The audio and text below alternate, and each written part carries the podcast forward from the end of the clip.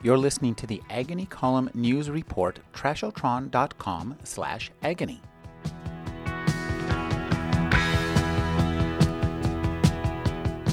Surely the job of the novel is to now and again attempt to capture the whole of a life, from birth to death. In Kate Atkinson's Life After Life, readers will meet Ursula Todd as she is born. Within a few pages, she dies and is subsequently reborn at the same time and in the same place to begin a new and slightly divergent life. In this reading, Ursula begins to sense her potential.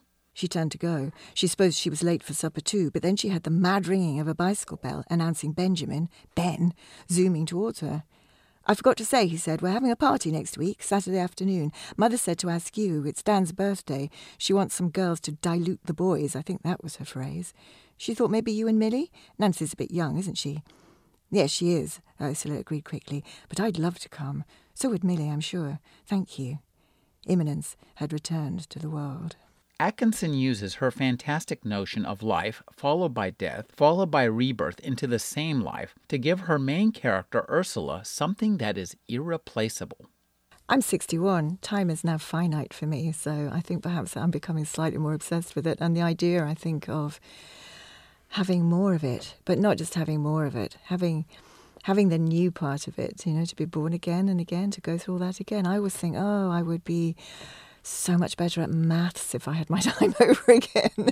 and I would learn of the things, of the things that you know you would learn.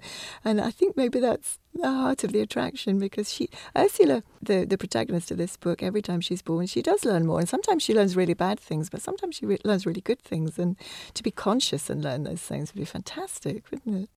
Atkinson's fantastic premise offers her the ability to enlarge the narrative of a single life. Ursula is always Ursula, but you're always getting a slightly different view of things. I think that's a really exciting thing that you can do in fiction as well, that you're always being able to look at things differently. You don't have to stick with this is the one view, this is the one narrative, that you can actually open it out to all kinds of different interpretations. And those interpretations are actually within the book, they're not just, you know, other people looking at it from the outside.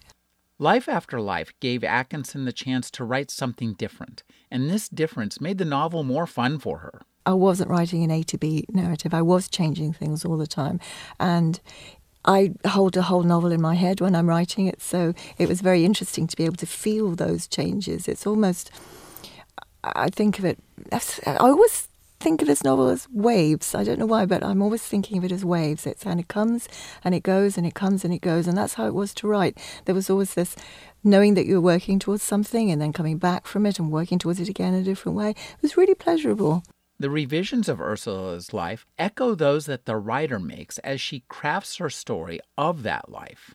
I'm a real neurotic reviser. I, I revise from day one. You know, I'll, I'll, go back to the beginning of a book and, and rewrite and rewrite. So in a way, I suppose it's making manifest my own actual approach to writing. Because when I get to the end of a book, I don't have a a big redraft. I drafted and redrafted as I've gone along, and I suppose that's right. It is. She is redrafting her life, isn't she? It's an interesting. Yeah, that's that's quite a good way of looking at it. Kate Atkinson's Life After Life is an ambitious, engaging epic that takes readers through World War I and World War II, one life at a time, from birth to the Blitz, and then back again for another round and a different life. With time to read, I'm Rick Kleffel. Find out more at agonycolumn.com.